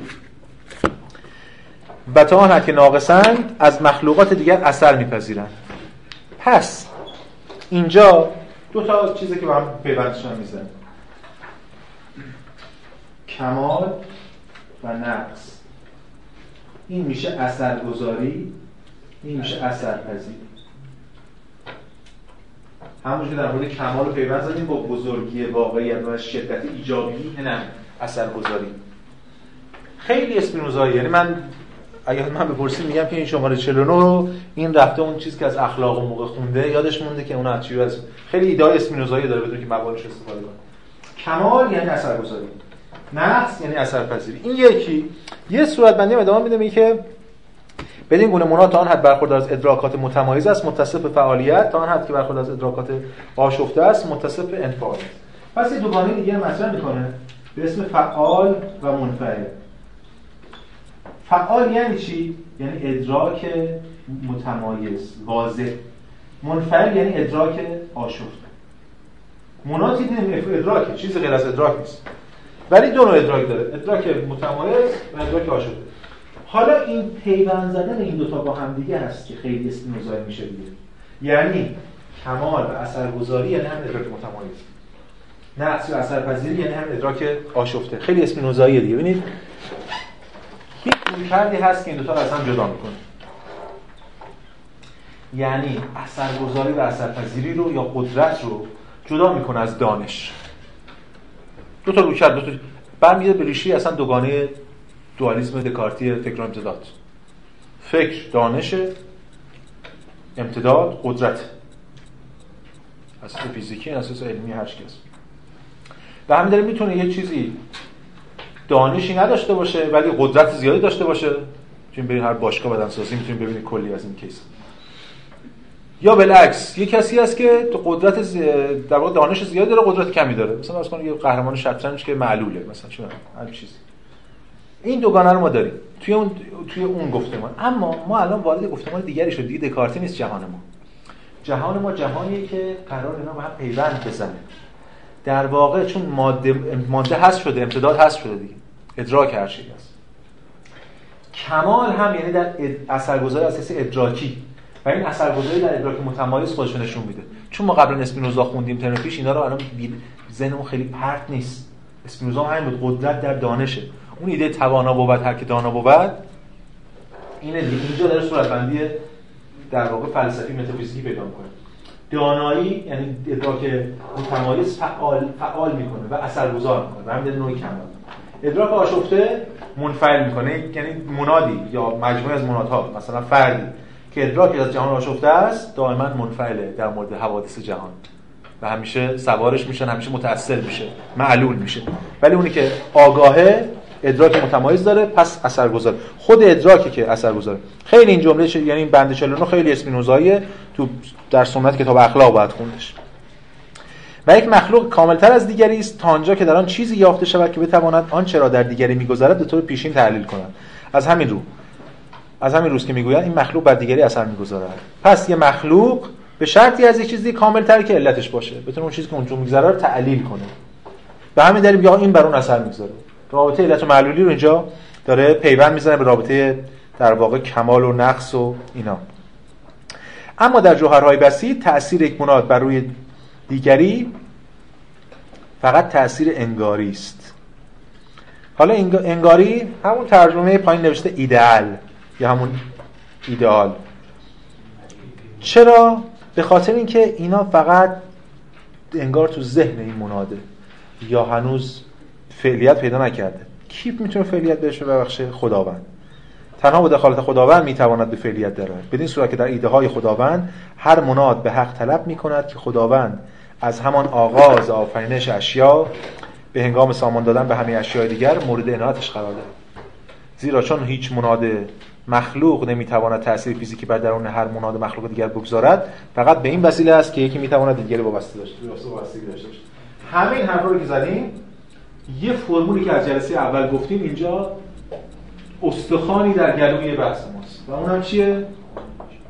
این که منادها به پنجره این هم گفتیم تاثیر تاثیر ادراک. مناد به پنجره یعنی چی؟ یعنی هیچ راهی به بیرون نداره راهی به درون نداره منادها به پنجره خب چجوری؟ از جلسه اولا وعده شده که ما قرار بعدا که الان می‌خوایم روشنش کنیم اینو تبیین کنیم. چجوری هم مناد میشه بدون بی پنجره باشه؟ هم فعالیت و انفعال و ادراک و متقابل و تاثیرگذاری همینا داشته باشه. راهش چیه؟ راهش همون چیزی که آره لایبنیتس بهش میگه هماهنگی پیشین بنیاد الان می‌خوایم چند دقیقه در مورد این هماهنگی پیشین بنیاد the pre harmony صحبت کنیم. این هماهنگی پیشین مدل لایبنیتس در کتاب مونادولوژی بهش خیلی نمی‌پردازه اشاراتی می‌کنه ما بهش اشاره می‌کنیم. ولی جاهای دیگه صورت بندی دقیق‌تری ازش ارائه داده. خیلی ساده هماهنگی پیشین مدل رو میگم و بعد نقل قول می‌کنم هم. سه چهار تا نقل قول از لاگیس می‌کنم تو جاهای مختلف. و بعد سعی می‌کنیم یه چند تا مثال هم بزنیم. دیگه کامل جا بیفته از این. میشه دستاورداش برای ما یعنی برای آینده. برای فیزیک آینده برای فلسفه آینده و بحث‌های دیگه. همانی پیش مورد یعنی که از پیش یک هماهنگی وجود داره بین مناتها بین کل جهان. که این هماهنگی باعث میشه که ما تصور کنیم اینا انگار با هم واقعا ارتباط دارن. در که همه اینا از قبل توی مسیری حرکت می‌کنن که این مسیر اینقدر هماهنگه که ما چون اون پشت نمی‌بینیم فکر کنیم اینا الان با هم ارتباط با هم دارن هماهنگ میشن. فکر کنم از پیش هماهنگ هستن. چه توضیحاتی چه تحلیل در مورد این ارائه میده؟ گام به گام بخونیم. ببینیم گفتار در متافیزیک یا ماورا طبیعه میگه که خداوند جوهرهای گوناگون را بر طبق منظرهای گوناگونی که در مورد جهان دارد ایجاد می‌کنه ماهیت مشخص هر جوهری به بساطت خدا باعث می شود هر آنچه برای آن اتفاق می افتد مطابق با چیزهایی باشد که برای همه جوهرهای دیگر اتفاق می افتد بدون که جوهرها مستقیما روی همدیگر اثر بذارن خدا اون پشت هماهنگ کرده. یه جوری که اینا همه از پیش طبق هماهنگی پیش رفتن یا همین مقاله طبیعت چیست؟ توی همین کتابی که حالا دست شما هم هست حالا نسخه که من دارم صفحه 153 میگه که آخر پاراگراف. میگه که علت تاثیر متقابل متقابل جوهرها یا منادها نه در سیلانی به سوی داخل یعنی یه رابطه اینجوری بلکه در یک هماهنگی که مخلوق تکوین قبلی الهی است نهفته است. هر مناد به هنگام پیروی از طبیعت درونی و قوانین ذاتیش خود را با همه دیگر منادهای خارج از خودش وفق می‌دهد. اتحاد نفس و جسم نیز عبارت از همین است. خب این کد آخر اجازه بگیریم ما. اتحاد نفس و بدن. همینه میگه لایبنیتس. ما چند نوع تبیین اتحاد نفس و بدن داشتیم؟ یه نوعش که مدل سنتی حالا دکارت بود و دیگران که آقا یه بدنه مثلا چون همون مثال همیشه سوزن میده توی پای من. من یه بدن مادی دارم سوزن هم مادیه میاد اینو به مادی در واقع مجروح می‌کنه و بعد یه علامت هایی اساس مادی یه چیزایی هست که باز مادیه. حالا موقع نمی‌گفتن نورولوژی اینا نداشتیم. مثلا گفتن یه چیزی هست که منتقلش می‌کنه. این میاد از بازم جنسش مادیه. میاد می‌رسه توی بدن من به یه دستگاهی که اینو کاتا- کاتالیزوره دیگه. اینو کانورت می‌کنه به یه چیز ذهنی و من درد حس می‌کنم. این دکارت بود دیگه قدس نوبلی هر چیز اسپینوزا راهی که داشت چی بود؟ راهش این بود که آقا نه یه جوهره یه اتفاق واحده. سوزن رفتن توی پای من تجلی بچه. امتدادشه. درد کشیدن من تجلی بچه فکرشه. اینا همزمان دو تا دو, تا صفت از جوهر لایبنیز چی میگه حالا؟ میگه که این که این میره توی بدن من و همزمان من درد می‌کشم این که من درد می‌کشم رفت مستقیم به این نداره. بلکه از پیش جوری هماهنگی پیشین یا سامان یافته که این الان بره تو بدن پای من و من از اونور درد می‌کشم. حالا خود این هم دیگه ماده نیست برای لایبنیز اینم ساعت ادراکیه دیگه. یعنی واقعا ماهیتا و یه تفاوتی هم داره با یکی دیگه به اسم چیز مال برانش دیگه. ما برنامه این بود که اگه شد من هنوزم میگم اگه شد جلسه آخر یه اشاره به مال برانش بکنیم. ولی چون شاید اصلا بهش نرسیم الان بخشی که برای مهمه رو میگیم. چون مال برانش در حال توی فیلسوفای مدرن عربگرای مدرن اون فیلسوفایی که یه پاش تو فلسفه است پاش توی کلام دیگه به من متکلم محسوب میشه مثلا خیلی یه نظریه داره به اسم حالا فعلا می‌ذاریم علل موقعی اوکیژنالیسم حالا ما تدریسش نکردیم. توی ایرادات این مال روزانه نمی‌خوام دارم لب کلام حرفش اینه اسمال برانش آقا هر اتفاقی اصلا حرف متکلمی ما هیچ قدرتی نداریم. ما انسان هیچ قدرت هر چه قدرت هست از آن خداوند است. پس خب آقا من الان اراده می‌کنم دستم تکون میدم. این چیه؟ مالبرانش میگه که من در واقع وقتی اراده می‌کنم دارم از خدا می‌خوام که خدا بیا دست منو تکون بده نه به این ولی اینجوری زی ساده شده و اون هم دست من تکون میده. و چون اکثرا همه ما به خاطر لطف الهی مستجاب و دعوییم فکر می‌کنیم که اراده ما بوده که دائما مثلا داره تغییر میده جهان و فلان یعنی اعمال ما داره مثلا موجب میشه و اینجور چیزا. بریم که نظر علل موقعی. از نظر مالبراش رو علل موقعی همه چیز رو یعنی این اون کانورتوری که دکارت می‌برد توی مغز یا چه می‌دونم لایبنیس داره پمانگی میشین بودش می‌کنه مالبرانش دخالت لحظه‌ای خداوند. تفاوت مالبرانش با لایبنیس تفاوت مهمیه. برای لایبنیس خداوند می‌تونه هماهنگی پیشین بوده ایجاد کرده باشه و یه نباشه. ولی برای لایب مالبرانش مثل متکلمین باید دائما دخالت کنه. حتی معجزه هم که لایبنیس می‌خواد توضیح بده با پمانگی پیش مدل توضیح بده. ولی مالبرانش یا متکلمین کی توضیح میدن؟ یا همین الان مثلا چه شما الان معجزه چه؟ دو استجابت دو مثلا یه چیزی ساده. مثلا من یه مریضی دارم بیمارستان بعد میرم با کمال با مثلا با خلوص نیت و اینا کاملا دعا می‌کنم در واقع و مریض من خوب میشه. حالا یا نمیشه هر چیزی. خب؟ روی کردی که متکلمی دارم و مالبرانش این است که من الان تضرع کردم همین الان خدا خاطر تضرع من تصمیم گرفت که این حال خوب کنه. مثلا. بعد شده هست دیگه ولی به این معنا اینه دیگه. که ما کاربینیست هم دیگه هیچ قدرتی نداریم. اما لایبنیز چی میگه؟ لایبنیز میگه که نه. حتی این معجزه هم که این دخالت اینم پیشین بنیاده. اون جوری طراحی شده که این بخواد. ببینید مسئله چیه؟ مسئله این کاری که لایبنیز داره می‌کنه. لایبنیز یه صورتبندی ارائه میده برای توجیه این بی پنجره بودن. این چرا گیر داده اینقدر بی پنجره بودن؟ چون اینو دچار مسائلی می‌کنه. باید توصیف فیزیکی کنه روابط رو. بدون ماده. مشکل میشه دچار میشه. من داره ترجمه دیگه به پاسش بده یه جای اون پشت. و حالا البته خب این دستاورد زیادی برای ما همین امروز داشته. حالا بعد یواش یواش از این بچه اسطورهشو بزنیم کنار. می‌بینیم چه ایده های بکری توی این هست. به ویژه برای گذار از فیزیک نیوتن به فیزیک جدیدتر. الان می‌بینیم. یه کارهای عجیب غریب می‌کنه. ولی فعلا اجازه این گام به گام به خود متن پیش بریم.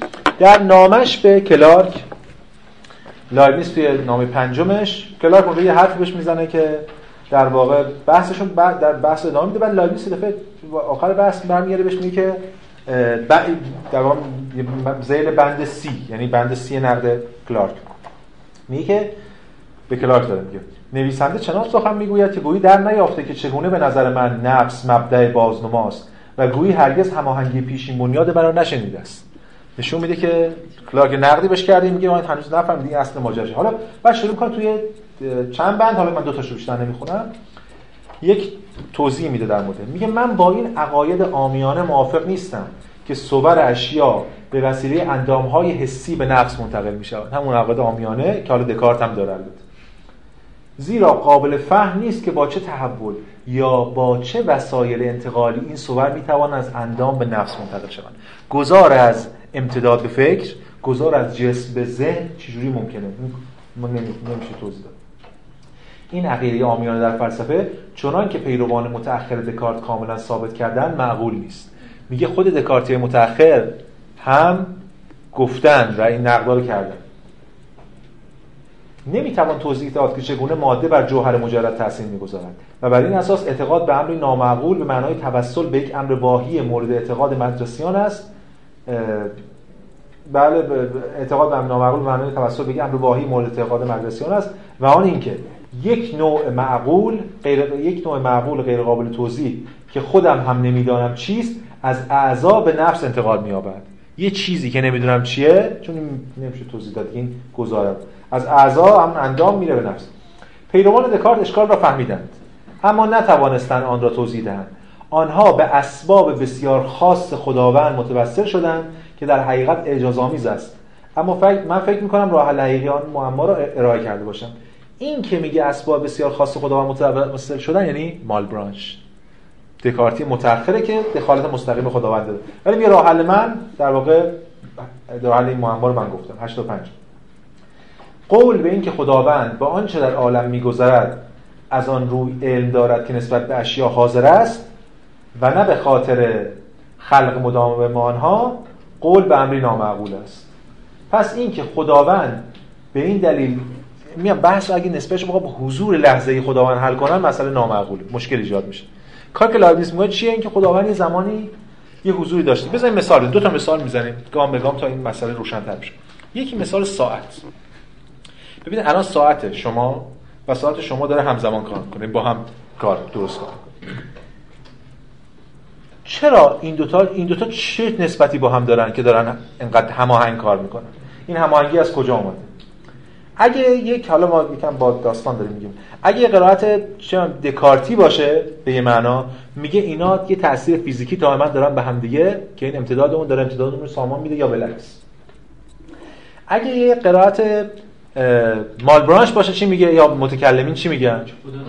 میگه یکی از اونجا خدا رو ولش کنه یا ساعت ساز یا آدم اونجا هر لحظه چک می‌کنه چک می‌کنه اینور دائما اینا رو هماهنگ می‌کنه اما لایبنیتسی چیه؟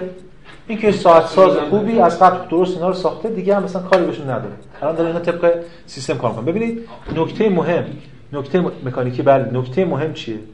نکته مهم این است که لایبنیز با ایده هماهنگی پیشین بنیاد فرقش با مالبرانش این است که لایبنیز فیزیک را سکولار می‌کنه میگه آقا خدا اصلا باشه خدا هم ولی تا یه جایی آقا دخالت نکنه. فیزیکدان دیگه نمی‌خواد بره الهیات یاد بگیره. فیزیکدان باید بیاد بره سراغ فیزیک. از اینجا بعدش که دیگه هماهنگی پیشین بنیاده پس یه قوانینی برای این هماهنگی. فیزیکدان بعد اون قوانین تموم شد. اصلا سکولار میشه کاملا قضیه. یه اسم خداست اونجا. همون اتفاقی جهان مدرن بر سر خدا آورد. یواش یواش قدرتش کم کرد برد اون پشت. اینم که پشت این مجموعه ممکنات می‌بره به این دلیله یعنی پرتش می‌کنه از فیزیک بیرون.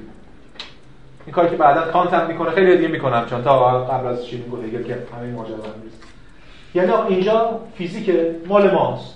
اونجا الهیات آره قوانین پیشین بنیاد اینجا داره. حالا ما برای اینکه قوانین پیشین بنیاد رو بفهمیم اتفاقا میریم سراغ خود همین امری که اینجاست برای اینکه این قواعد رو در بیاریم. یه مثال دیگه که خود لایبنیتس هم خیلی علاقه داره. مثال دسته نوازندگانه که شاید دقیق‌تر از ساعت باشه. یعنی چی؟ یعنی فرض شما یه گروه ارکستری دارید یکی چون ویولون می‌زنه که پیانو می‌زنه که هر چی گیتار می‌زنه. اینا رو هر کدوم رو جداگانه چون که الان خیلی جا تو استودیوها که می‌خوان ضبط کنن اینجوری جدا جدا میره یارو مثلا می‌زنه. و بعد اینا همه رو با هم پخش می‌کنن یه هماهنگی می‌بینید. این اینا همون لحظه صدای هم دیگه نمیشنن که با هم هماهنگ میشه اتفاقا صدای همو بشنون قاطی می‌کنن. چرا؟ به خاطر اینکه یک نوت داره. اون نوت همون هماهنگی پیشین بنیاده اون نوت همون قاعده جهانی که فیزیکدان دانشمند فیلسوف باید بهش پی ببره و در واقع ازش از اون ایده اون نوت مشترکی که هماهنگی پیشین بنیاد حاصل میشه. خب. اگر من جبر اختیار رو نگاه کنیم انگار مثلا مالبرانش دیگه رو اختیار قائله که خب اون کامل دست خدا ما با التماس و اینا می‌تونیم ازش بگیریم. اینم به لحاظ جبر که خب این اسپینوزا بله. لایبنیتس هم مثل اسپینوزاست برای جبر کاملا. مالبرانش هم برای ما جبر دیگه برای خود خداست دیگه. آره همه ماجرا هست ولی مالبرانش خیلی متکلم مثل متکلم ها خدا رو می‌بینه. خدا رو یه جو خیلی خدا انسان وارتره خدا یه چیزی با میسته مثلا گریزاری کنه دلش بره میاد اینجوری تصویری که ولی با این خدایی که اینا داره اصلا اینجوری نیست که خدای کاملا دقیق از پیش بدونه که تحت تاثیر عواطف باشه. این یه تناقض وجود داره که من چجوری می‌تونم بخوام که دستمو تکون بدم؟ اینا احتمالا خدا می‌خواد که من بخوام دستمو تکون بدم. برای مالبانش البته اینجوری نیست. البته ما مبانی فلسفه رو نگفتیم. اون یه روی اختیاری رو می‌ذاره. اون یه همچین کاری می‌کنه چون متکلم دیگه متکلم باید یه راهدرای اختیار بذاره بعدا روز قیامت بتونه طرفو خدمت برای تمام روابط علت معنی همین پیشین بنیان در نظرشون می‌گیریم یا؟ مطلقا برای همه چی. یعنی فقط پس علت و من رابطه علیت یک بار فقط رابطه علت و معلولی که ما در تجربهمون می‌بینیم یک چیز ظاهریه که ما تصور می‌کنیم که علت و معلولی هست. این مثل چی؟ مثل که من الان دارم با شما صحبت می‌کنم. متوجه هستم علیت یعنی اتفاق نیفته یک بار فقط نه. یک بار اتفاق افتاده دیگه بله. و درونی داره پیش میره درون خود مناد ها. این الان شما صدای من رو دارید میشنوید. از لایو شما رو صدای من نمیشنوید. من دارم حرف می‌زنم و شما دارید یه صدایی رو تصور می‌کنید. به خاطرش شما دارید صدا رو از خودتون میشنوید. از اون مسیری که از ابتدا داشتید. حتی اجازه بدین باز بیشتر صحبت می‌کنه ولی اینه. می‌کنه دیگه. مکانیزم علمی کاملا solipsistic می‌بینه. کاملا خود تنها انگاری بله. بفهم جهان مگه پیوستار نیست و هر تغییر تو این جهان پیوستار رو به هم نمیزه پیوستار برای خداست بله. برای خدا پیوستار خب وقتی که یه تیکه تغییر می‌کنه به نحوی ساماندهی میشه که کل جهان بر اساس اون تغییر باز تغییر کنه. هماهنگی پیش همین. یعنی یه چیزی تغییر کنه جوری تغییر کنه که همه چیز با هم بیاد اجازه این بندهای بعدی هم توضیح بده. تازه ما الان با این بند 51 از خدا خارج میشیم وارد جهان میشیم. یعنی داره میایم توی اون مجموعه. و اینجا می‌بینیم بحثاش اصلا دیگه خیلی کاری هم به خدا نداره چون خدایم نام ببرن به خاطر بحث مهم روابطش مهمه دیگه. خب 52 و از اینجاست که در بین مخلوقات فعلها و انفعالها متقابلند. زیرا خداوند با مقایسه دو جوهر بسیط در, در هر یک دلایلی مییابد که او را بران میدارد تا جوهر دیگر را با آن یک وفق دهد. در, در نتیجه جوهر بسیطی که از برخی جهات فعال است از جهت دیگر منفعل است. پس هر جوهری از جهت فعال از جهت منفعله اینم خدا تعیین کرده. فعال از این جهت که هر چیز متم... هر چیز متمایز معلوم در آن به تعلیل آنچه در دیگری میگذرد کمک می‌کنند. فعال یعنی باز از جنس ادراکه نمیگه فعال از جهت اثر می‌ذاره اثر که دیگه نمی‌ذاره. برای فهم اون برای تعلیل دیگری هر چیز متمایز در این به اون دیگه کمک می‌کنه. یعنی یادتون هست تو اسم نظام داشتیم. فکر و امتداد رو با هم هی می‌خوند. علت و معلول هم, از حیث امتدادی مطرح می‌کنه هم از حیث فکری. در لازم نیست که ما امتداد نداریم ماده نداریم. جلسه آخر مفصل در مورد صحبت خواهیم کرد که چرا ماده نداریم. فیزیک لایبنی صحبت بهش برسیم. حالا هر چقدر زود ولی تا اونجا که تا جایی که به اینجا مربوطه این است که اینجا کاملا بر اساس همین فعالیت و اساس این ادراک متمایز داره می‌بینه. یعنی توضیح علی یک اتفاق از این جهت. به بیان دیگه در یک کلام. هر اتفاقی دو تا دلیل داره. دو توضیح داره. یه توضیح درونی تا خداوند کل تاریخ به یک مناد که بی پنجره است. یک توضیح بیرونی که در ارتباطاته.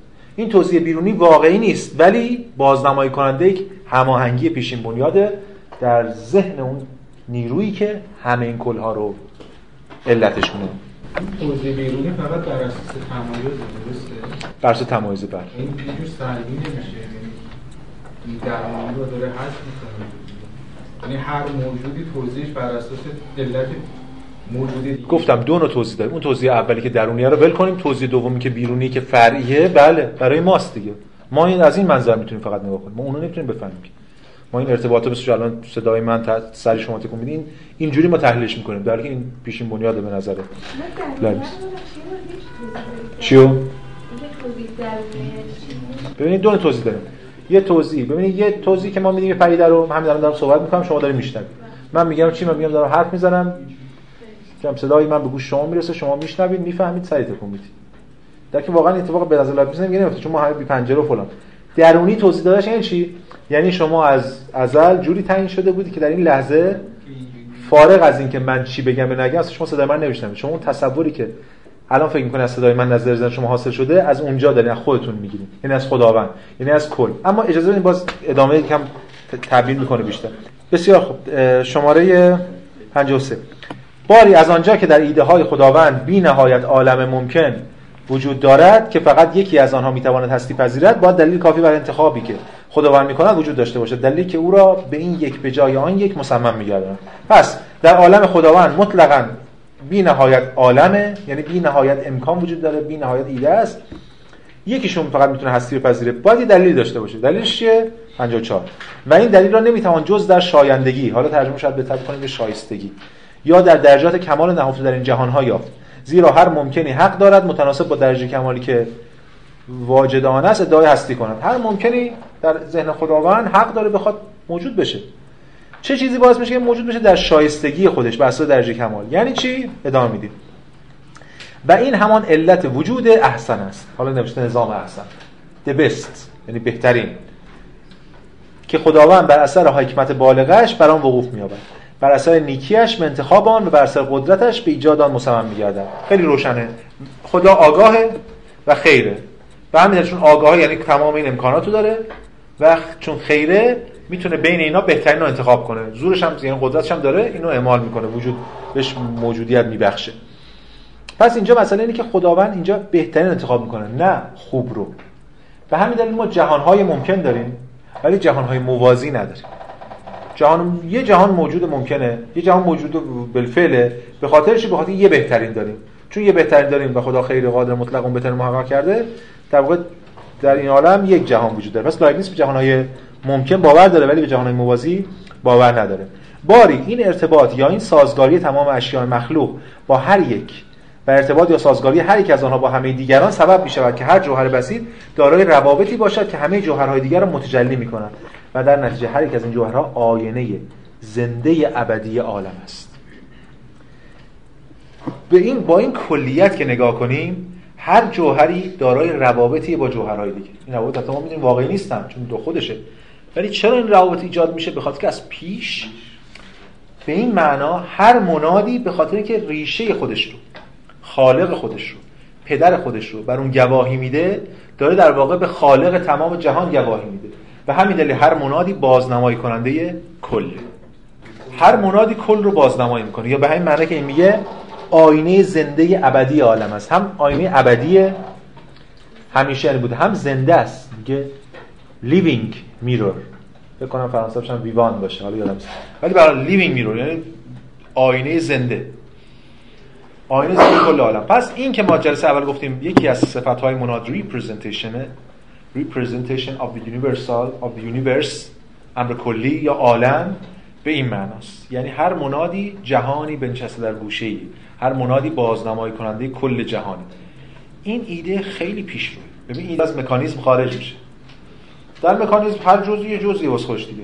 ولی که یه جزء کل کل رو در خودش داشته باشه اما لایبنیتس ناتوانه که نشون بده که چگونه هر مناد همین اکنون به واسطه همین روابط علی که الان داره کل رو در خودش داره. این چیزی که شیلینگ و هگل باید نشون و نشون میدن و چون نمی‌تونه نشون بده می‌بره عقب یه بازنمایی در واقع یک تولید آغازین رو مطرح می‌کنه. ولی این ایده نتایج بسیار مهم و تاثیرگذاری داره برای ما. جلسه آخر هم می‌بینیم در مورد مثلا مثلا مکان. مکان یعنی چی؟ یعنی فاصله موجودات از هم دیگه. مثلا ما تا 60 بریم بعد در مورد مکان هم میگم مثال می‌زنم روشن‌تر می‌کنم. پس بنابراین ما می‌بینیم که این بازنمایی می‌کنه.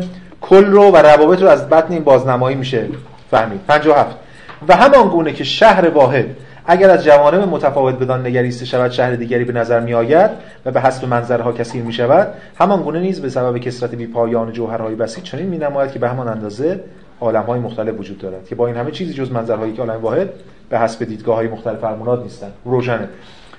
یک شهر داریم ما.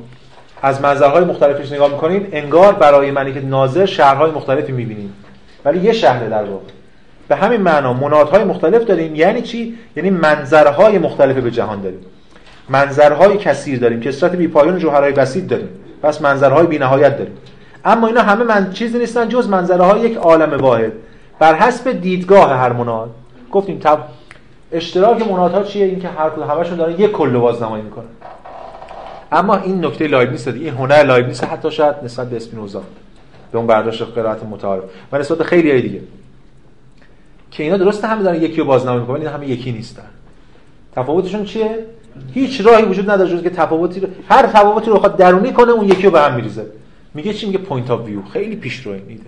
و این فیزیک جدید داره رقم می‌زنه. فیزیک بعد از نیوتن فیزیک مبتنی بر point of view فیزیک نیوتن فیزیک بر مبتنی بر مطلق از پیش داده است. مکانم از این جهته. حالا باز جلوتر در صحبت می‌کنه و به این وسیله است که حد اکثر ممکن تنوع همراه با حد اکثر ممکن نظم به دست میاد خدا به این دلیل ها میگه به این وسیله به دیگر سخن این وسیله به دست آوردن حد اکثر ممکن کمال است. خدا کمال مطلق چرا؟ چون می‌تونه حد اکثر نظم رو در این حد اکثر تنوع داشته باشه. منات ها متکثرن ولی ما نظم هم داریم هماهنگی و, و اینجور ماجرا. همچنین فقط این فرضیه که من با جرأت آن را اثبات شده می‌خوانم آنطور که باید و شاید عظمت خدا را تجلیل می‌کنه. این نکته ای که آقای بل توی واژه‌نامه خودش مقاله روریوس نقدهایی که مطرح کرده تصدیق کرده. ولی نقدش به لایبنیس این بوده که من بیش از اندازه و بیش از حد امکان عظمت خدا را بالا بردم. راستم میگه. همه چیز رو بهش نسبت دادم اون نقد کرده که این بیش از حد بالا برد اما اون نتوانسته هیچ دلیلی بر عدم امکان این هماهنگی اقامه کند. هماهنگی عامی که به سبب آن هر جوهری تمام جوهرهای دیگر را از طریق روابطی که با آنها دارد دقیقا متجلی می‌کند. خب بندش است این که روشن. وانگهی. در آنچه من همکنون بیان کردم دلایل پیشین. اینکه چرا اشیا نمی‌توانند به گونه دیگر باشند ملاحظه می‌شود. زیرا خداوند به هنگام تنظیم کل هر جز و به خصوص هر مناد را در نظر داشته. این جبر مطلق دیگه تموم شد. خداوند هر جز اومده نظر در اون اول کل تنظیم می‌کنه. اونجا که دیدیم اول جلسه چون تفصیل دست اونه. هر جز اومده نظر داره. و این خود نظمه رو از پیش داره. و چون طبیعت هر مناد نمایش دهندگی آن است اصلا ذات مناد همین بازنمایی. یعنی مناد چیزی نیست جز همین طبق اون فرمولی که براش اون برنامه نویسی که شده از پیش عمل کردن یعنی بازنمایی کردن اون کد اون زدن اون نوت. هیچ چیز نمی‌تواند مناد را به نمایش دادن فقط بخشی از اشیا محدود گرداند. پس هر منادی بازنمایی می‌کنه کل رو. چرا؟ چون خالق کل رو برساخته و چون هماهنگی که این ماهیتش رو داره بازنمایی می‌کنه کله. چیزی خارج از اون کل نیست. ببینید باز دوباره این حرف جالبی هر منادی کل جهان رو بازنمایی می‌کنه. هر جزئی کل جهان رو بازنمایی می‌کنه. هر جزئی با تغییرش کل جهان رو تغییر میده یا تغییر کل جهان رو بازنمایی می‌کنه. اینا فیزیک جدیدتره دیگه این باترفلای افکت و اینا. فقط حرف لایبنیتس اینا برای اثبات این می‌بره عقب. حالا خدا هر چی می‌بره عقب. در که بعدا اینا به اون عقب احتیاجی نیست. تو خود این مجموعه در این نسبت متناسب با این مفاهیم دیگه ای که حالا ما در مثلا هگل و اینا می‌بینیم می‌تونه صورت بندی بشه. هرچند صحیح است که این نمایش در مورد جزئیات کل عالم قطعا آشفته است. ببینید هر درسته میگه که درسته من مراد کل عالم بازنمایی می‌کنه ولی این کل نامتوازنه برای هر منات. رابطه من الان با این ماژیک رابطه من با شما و رابطه من مثلا با اتاق بغلی و رابطه من با یه آدمی تو جنگل آمازون اینا فرق دارن. در صد اون آشفته تره این متمایز تره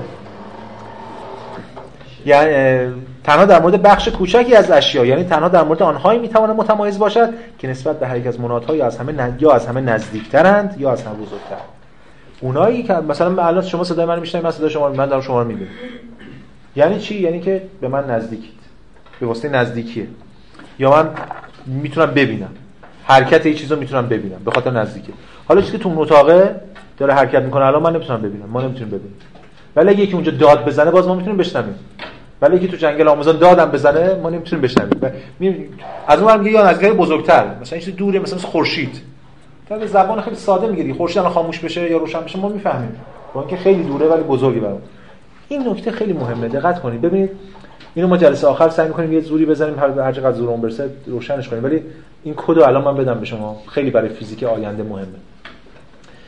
در مورد مفهوم مکان. به همین مفهوم نزدیکی. مکان چی بوده قبلا تو اون رو کرده نیوتونی مکان مطلق؟ این که آقا می مکان اینجا هست. از پیش. و من و شما یا حالا دو تا موجود در این مکان هستیم. یک فاصله نزدیکی داریم در این مکان با هم دیگه. به همین دلیل میگیم اینو نزدیک اونو میگیم دور اونو میگیم دورتر. ببین اصالت رو به مکان دادیم و نزدیک و دوری رو بر مکان. حالا لایبنیتس برعکس می‌کنه این مسیر رو. میگه چی بر من اثر می‌گذاره؟ پس اون نزدیکتره. پس مکان بر اساس اثرگذاری و به این معنا یه معشوقی که ده سال پیش به شما گفته نه خیلی نزدیکتره به شما تا بغل دستیتون. مکان نسبی میشه نسبت به زمان نسبی میشه. این آغاز نسبی, نسبی شدن مکان و زمان در فیزیک آینده است که لایبنیتس اینجا داره با اصالتی که به خود این ادراک درونی میده اونو رقم می‌زنه. زیاد در این سوال هر مناد الوهیتی می بود اگه هر مناد اینجوری نبود اگه هر مناد همه چیزو متمایز می‌دید و اینا آشفته نبود خب هر مناد خدا می‌شد دیگه. این که تفاوت داره پس هر مناد. به خاطر اینکه point of view داره. خداست که point of view نداره یعنی کله. پس همه جا ادراکش در واقع فعال مطلق ادراک متمایز داره. منادها نه از نظر موضوع شناخت بلکه از نظر نحوه های شناخت موضوع محدودن. منادها موضوع شناختشون فرقی نمی‌کنه. هر موضوع شناختشون جهان کله. نحوه‌شونه همون دیگه روشنه point of view شونه همه آنها از نامتناهی یعنی از کل شناختی آشفته دارن. اما به واسطه درجات ادراک متمایزشان محدود و مشخصن. بسیار خوب. پس روشن شد که گامی که لایبنیتس برداشته تا اینجا رو ما متوجه شدیم. موضوع شناخت و شناخت مناتا واحده. حالا میگه شناخت مناتا ما می‌تونیم در واقع مثالی که می‌زنیم همش تجمع منادینه که خودمونیم یا موجوداته موضوع واحده. ولی نحوه شناخت و اینا متفاوته. همه اینا به لطف اون ایده هماهنگی پیشین بودنش که داره تبیین میشه. البته مقداری از بحثش هم مونده که میفته برای جلسه بعد. ما جلسه بعد اگه بتونیم تا بند 80 هم پیش بریم دیگه جلسه آخر یه ده بند داریم و یکم در مورد شهر و جامعه است که میگذریم و بتونیم فیزیک لایبنیتس و ریاضیات لایبنیتس و فیزیک و ریاضیات لایبنیتس رو بتونیم تبیین کنیم. خب خیلی خوبه